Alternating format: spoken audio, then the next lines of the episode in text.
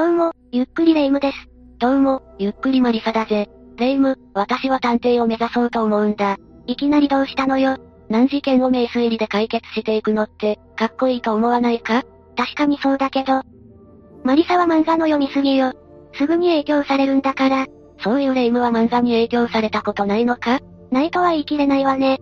そうだよなから恋愛漫画読んだ後はいつも恋がしたいわって騒いでるし、街中でイケメンを見かけたらわかりやすく仕草とか声色を変えてるからな。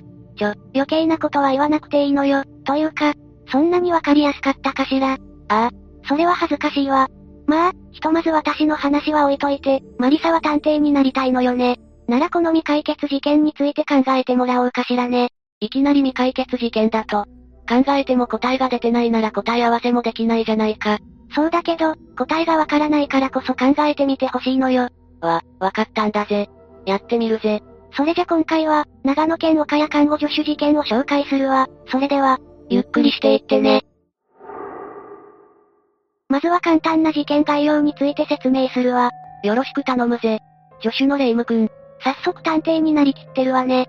事件は1995年2月10日、長野県の岡谷市で起きたわ。被害者は51歳の女性で、看護助手をしていた井内和子さんよ。井内さんの同僚が心配して井内さんの家に来て、午前9時50分頃今の押し入れで亡くなっているのを発見したの。ふむ。井内さんの詳しい情報を教えてほしいんだぜ。わかったわ。井内さんは昔一度バツイチの男性と子に恵まれて、結婚しているんだけど、その男性が井内さんと結婚する前に婚姻関係にあった。女性への未練を捨てきれずに井内さんとの離婚を選ぶの。いや、普通に男性が最低すぎるな。その子供はどうしたんだ？井内さんはシングルマザーとして、両親などの家族の協力を得ながら子育てをしたの。最初に井内さんが勤めていた会社はどうやら経営が傾いてしまったようで、それをきっかけに岡谷市内の病院へ就職して働きながら、看護助手の資格を取得したわ。病院勤務以外にもアルバイトもしていて朝から晩まで働いていたみたい。事件が起きるまで働いていた場所がこの病院だったってことだな。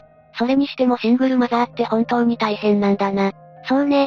井内さんは仕事に打ち込んでいたため異性関係などの浮いた話は、周囲は聞いていないと言っているわ。井内さんに対して周囲の人たちは、とても真面目な印象を持っている人が多かったようね。そうだろうな。娘のために必死だったんだろうな。そして事件の約半年前には、成長した井内さんの一人娘が結婚したの。娘は家を出て、新しい家庭で生活することになったため、井内さんは一人暮らしの状態だったわ。そんな矢先に事件で亡くなってしまったのか。辛すぎるぜ。女性の一人暮らしは年齢関係なく危険だってことだよな。気をつけないとな。井内さんについては大体わかったし、事件について詳細な情報を聞かせてほしいんだぜ。じゃあ次は、遺体発見までの経緯について説明するわ。まず、井内さんは事件の前日の2月9日、知人の葬儀に参列するということで、勤務先の病院を早退しているの。前日の通夜にも参加しているけれど、翌日の告別式では手伝いも頼まれていたようね。亡くなった知人は一体誰なんだ？井内さんが病院以外でアルバイトとして働いていたレストランのオーナーよ。井内さんは午後0時半に勤務を終えた後に昼食をとり、午後0時45分には病院を出たの。通勤用の車で家へと向かう途中に郵便局と金融機関へと立ち寄り、午後1時半頃に自宅へ到着しているところまでは分かっているわ。なんで自宅に着いた時間が分かったんだ？近隣住民の目撃情報よ。井内さんの車は路地に置いてあって、その路地から10メートルくらい奥に入った市道の先に井内さんの家があるの。普段はちゃんと家の前に車を置いているんだけど、その路地から家までの道がとても狭いためにちょっとした用事である場合は、路地に車を止めることが多かったみたいね。そして、午後1時20分時点では路地に車はなく、午後1時50分には路地に、車が置いてあったことが近隣住民の目撃証言によってわかっているわ。なるほどな。家に戻ったちょっとした用事っていうのは、葬儀に行く準備ってことでいいんだよな？ええおそらくね。葬儀は午後2時半からの予定で葬儀会場までは車で、約5分の距離だったみたい。でも、葬儀には結局来なかったそうよ。マジか。ということは家に着いてから、葬儀に行くまでの間に殺された可能性が高いってことか。そう考えるのが普通よね。でも、遺体を発見するまでずっと路地に車が置きっぱなしだったってことだよな。そんな長く路地に置いてたら不審に思う気がするんだぜ。普段からそういったことがあったから近隣住民は、不思議に思わなかったのかもしれないわね。他にわかっている情報はないのか？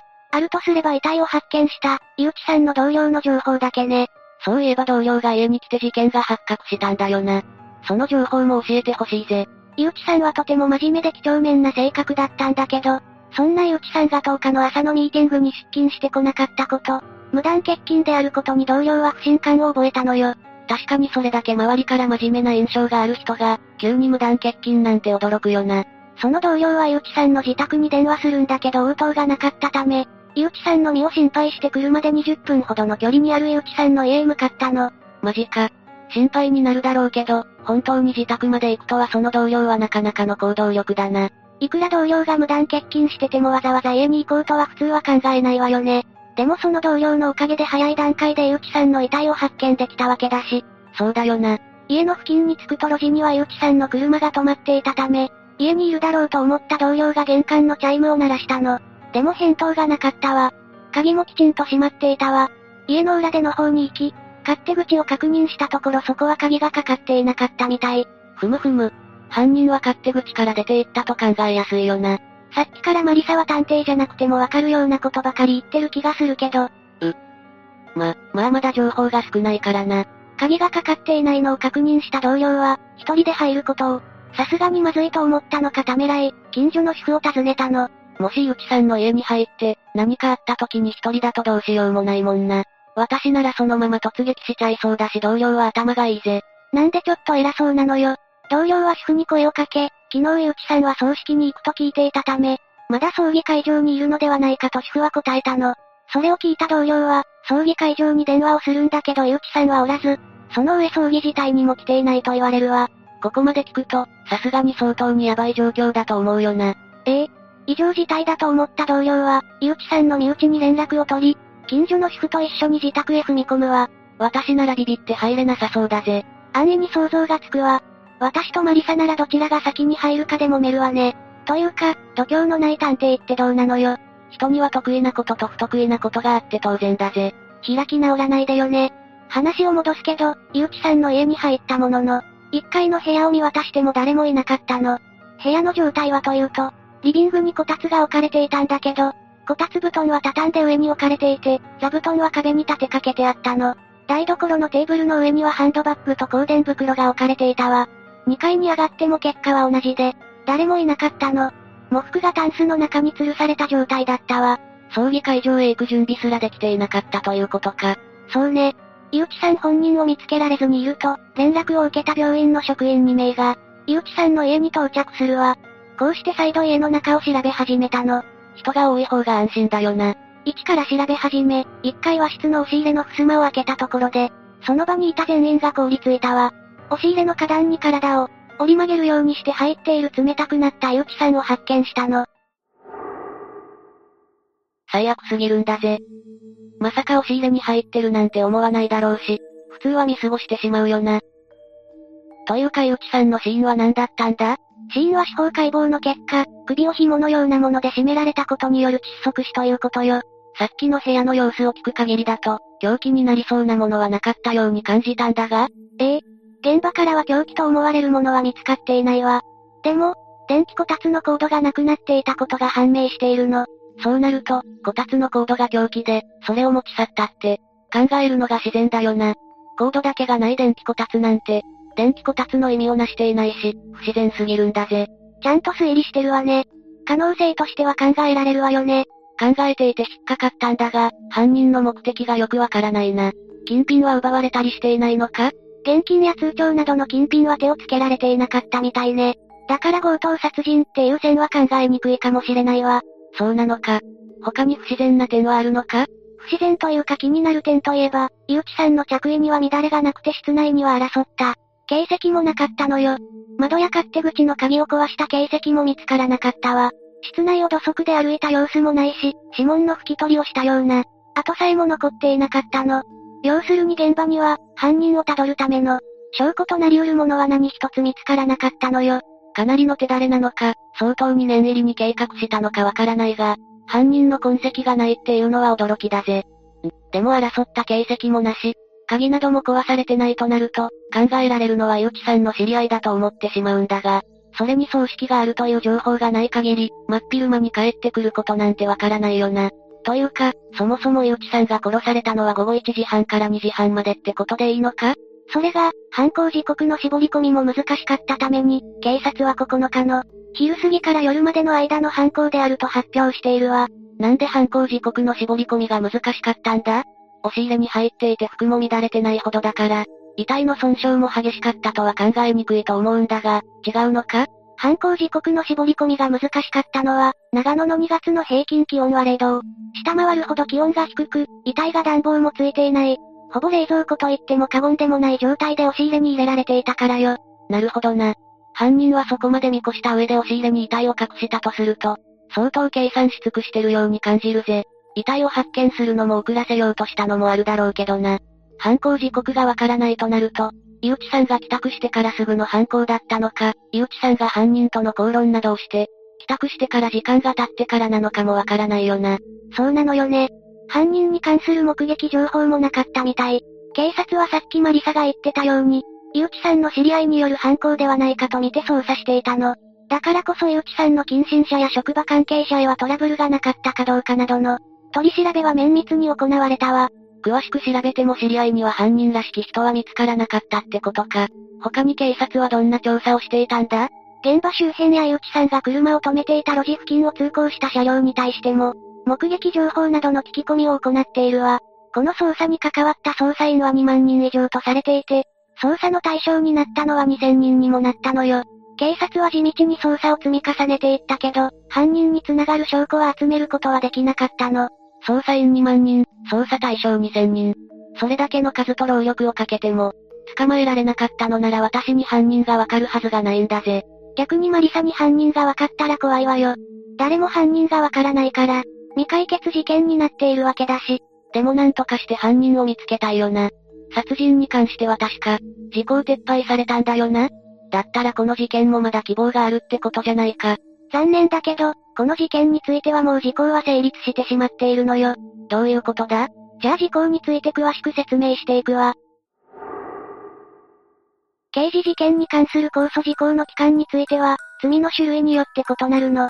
そして2010年4月27日の改正刑事訴訟法の交付施行で人を死亡させて、刑の上限が死刑となる罪に関しては、マリサが言っていたように時効は撤廃されたわ。ちなみに殺人事件の時効は、2005年1月1日の改正以前までは15年だったけど、改正後には25年に伸び、2010年に撤廃という流れになっているわ。殺人犯は何年経ったとしても警察に追われて捕まるってことだな。その認識でいくと、なおさらこの事件は時効成立してないと思うけどな。そこだけ聞くとそう思うわよね。でも重要なのは改正法施行前に起きた事件には、適用されないということよ。そして2010年4月27日の改正法施行時の時点で、時効を迎えていなければ時効撤廃が適用できるということなの。なんだと？ってことは、どういうことだ？まあそうなるわよね。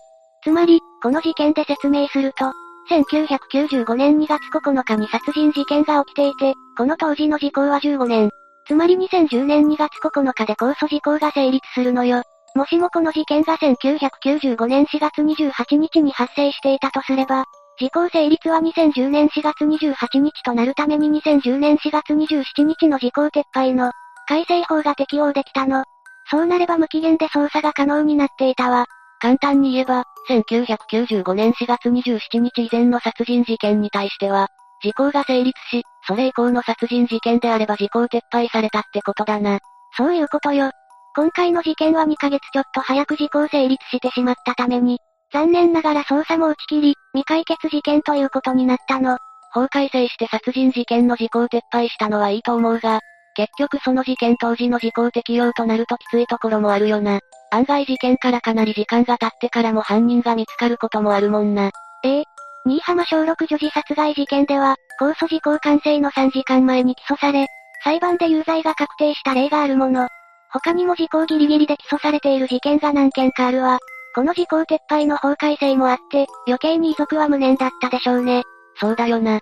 言葉で言い表せないほど悔しかったと思うんだぜ。井内さんのご冥福をお祈りいたします。最後に一応事件のまとめをするわね。そうだな。お願いするぜ。知り合いの葬式へ参列予定の井内さんは、勤務先である病院を9日12時半に早退し、午後1時30から50分の間に自宅付近の路地へ車を止め自宅へ到着。その後、午後2時半より葬儀の予定だったのにもかかわらず姿を現すことはなかった。翌日無断欠勤したことを不審に思った同僚と近所の主婦が鍵の開いた勝手口から入り、その後駆けつけた病院職員と共に調べ、10日午前9時50分頃に、井内さんの死体を発見した。死因は首を絞められたことによる窒息死。凶器と思われるものは見当たらなかったものの、電気こたつのコードはなくなっていたため、犯人に持ち去られた可能性があったんだよな。ええ。そして警察は井内さんの知り合いの犯行を考えて捜査し、2万人の捜査員で、2000人の捜査対象者を調査するも、犯人を見つけることができずに、2010年2月10日に時効成立。こんなところかしらね。何度聞いても、犯人の目的と犯行までの状況がわからないんだぜ。なんだか心が折れてしまったな。私は探偵を目指すのをやめるぜ。諦めが早いわね。頭の切れる推理は私にはできなかったぜ。今回の話はどうだったかしら？びっくりするぐらい事件についての情報がなくて、困ったんだぜ。これを推理するのはきつすぎるぞ。確かにね。ギリギリ時効撤廃に間に合わなかったのが残念だわ。2万人の警察が2000人を捜査をしても見つからないって、相当だよな。事件は本当に迷宮入りってわけか。胸くそ悪いな。そうね。罪を償わずにのうのうと犯人が生きていると思うと遺族がいたたまれないわ。本当だよな。時効までに自首でもして欲しかったんだぜ。というわけで今回は長野県岡谷看護助手事件について紹介したわ。それでは、次回もゆっくりしていってね。